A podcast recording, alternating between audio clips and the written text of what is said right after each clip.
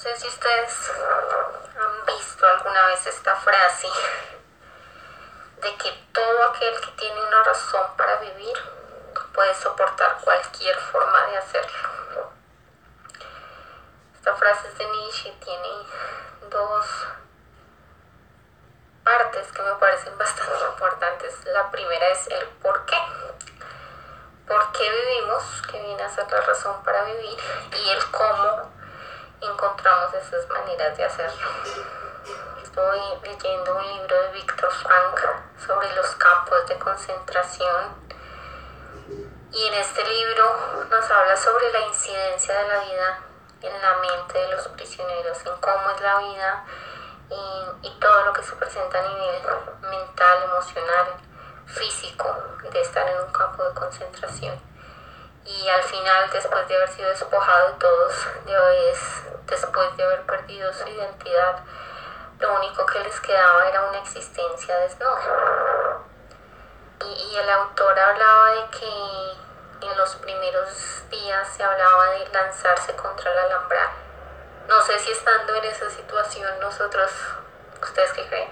¿Nos hubiéramos lanzado contra la alambrada y, y haber acabado nuestra vida o o nos hubiéramos hecho la promesa de no hacerlo, como lo hizo el autor de este libro. Y es que la razón por la que estos prisioneros no se lanzaron contra la alambrada era precisamente porque tenían una visión de futuro. Cuando nosotros dejamos de tener una visión de futuro, eh, podemos decir que estamos muertos en vida. Entonces esa es la invitación que les quiero hacer hoy que pensemos cuál es esa visión de futuro para nosotros.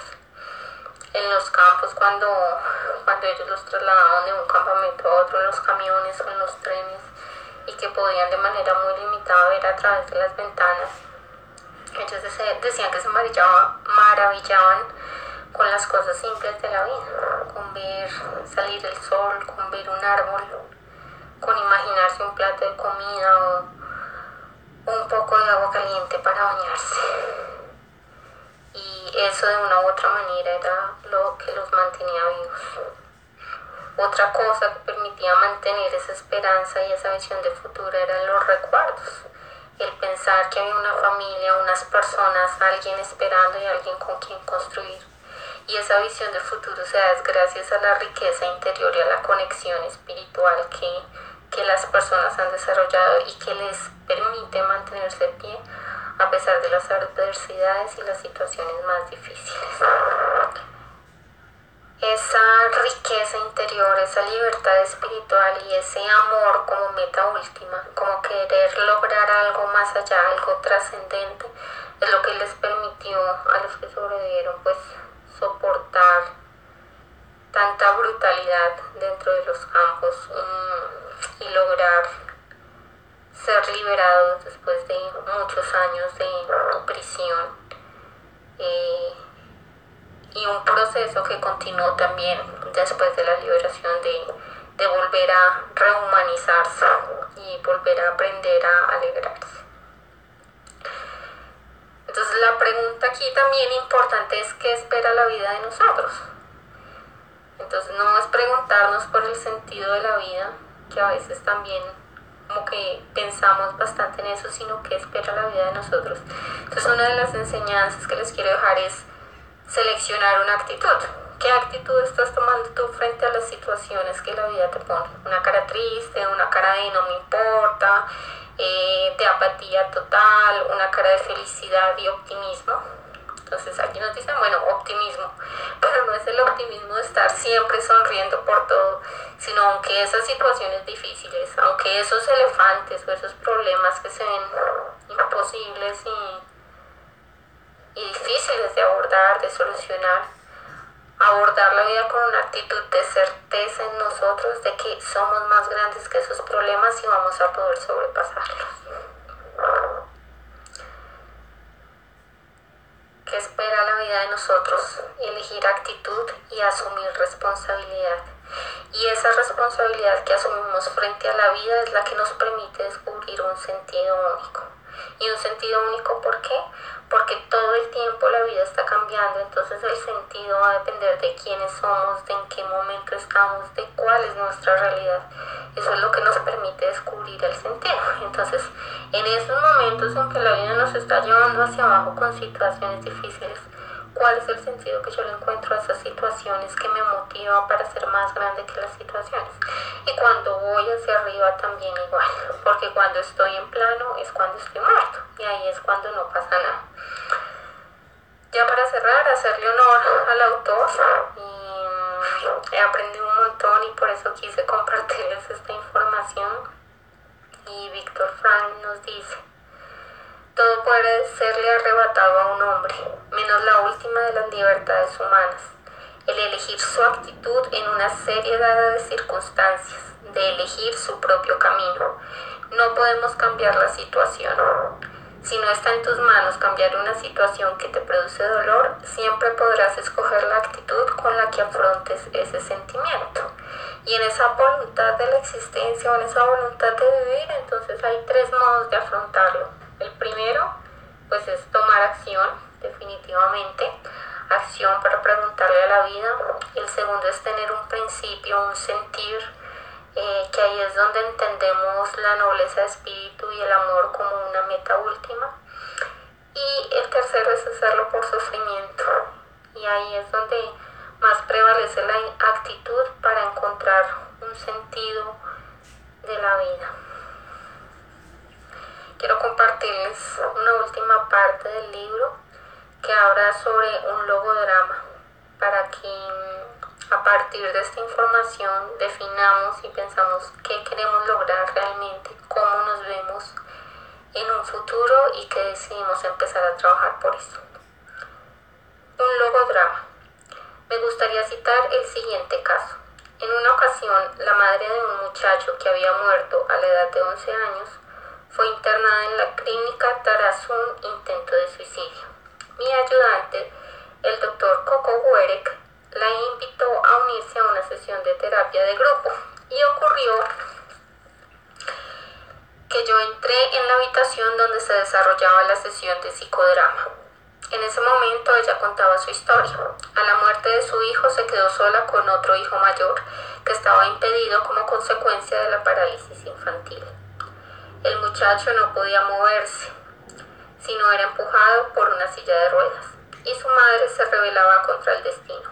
Ahora bien, cuando ella intentó suicidarse junto con su hijo, fue precisamente el tullido quien le impidió hacerlo. Él quería vivir. Para él, la vida seguía siendo significativa. ¿Por qué no había de serlo para su madre? ¿Cómo podría seguir teniendo sentido su vida? y cómo podíamos ayudarla a que fuera consciente de ello. Improvisando participé en la discusión y me dirigí a otra mujer del grupo. Le pregunté cuántos años tenía y me contestó que 30. Yo le repliqué, no, usted no tiene 30, sino 80. Está tendida en su cama, moribunda, y repasa lo que fue su vida. Una vida sin hijos, pero llena de éxitos económicos y de prestigio social. A continuación la invité a considerar cómo se sentiría ante tal situación. ¿Qué pensaría usted? ¿Qué se diría a sí misma? Voy a reproducir lo que dijo exactamente tomándolo de la cinta en que se grabó la sesión. Oh, me casé con un millonario. Tuve una vida llena de riquezas y la viví plenamente. Coqueteé con los hombres, me burlé de ellos. Pero ahora tengo 80 años y ningún hijo. Al volver la vista atrás, ya vieja como soy, no puedo comprender el sentido de todo aquello, y ahora no tengo más remedio que decir, mi vida fue un fracaso. Invité entonces a la madre del muchacho paralítico, a la que se imaginara ella misma en una situación semejante, considerando lo que había sido su vida. Oigamos lo que dijo grabado igualmente. Yo quise tener hijos y mi deseo se cumplió un hijo se murió y el otro hubiera tenido que ir a alguna benéfica si yo no me hubiera ocupado de él. Aunque está tullido e inválido, es mi hijo después de todo. De manera que he hecho lo posible para que tenga una vida plena. He hecho de mi hijo un ser humano mejor. Al llegar a este punto, rompió a llorar y sollozando continuó.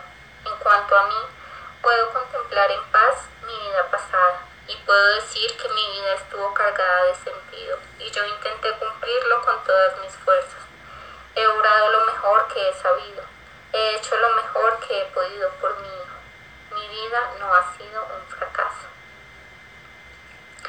Al considerar su vida como si estuviera en el lecho de muerte, pudo, de pronto, percibir en ella un sentido, sentido en el que también quedaban comprendidos sus sufrimientos.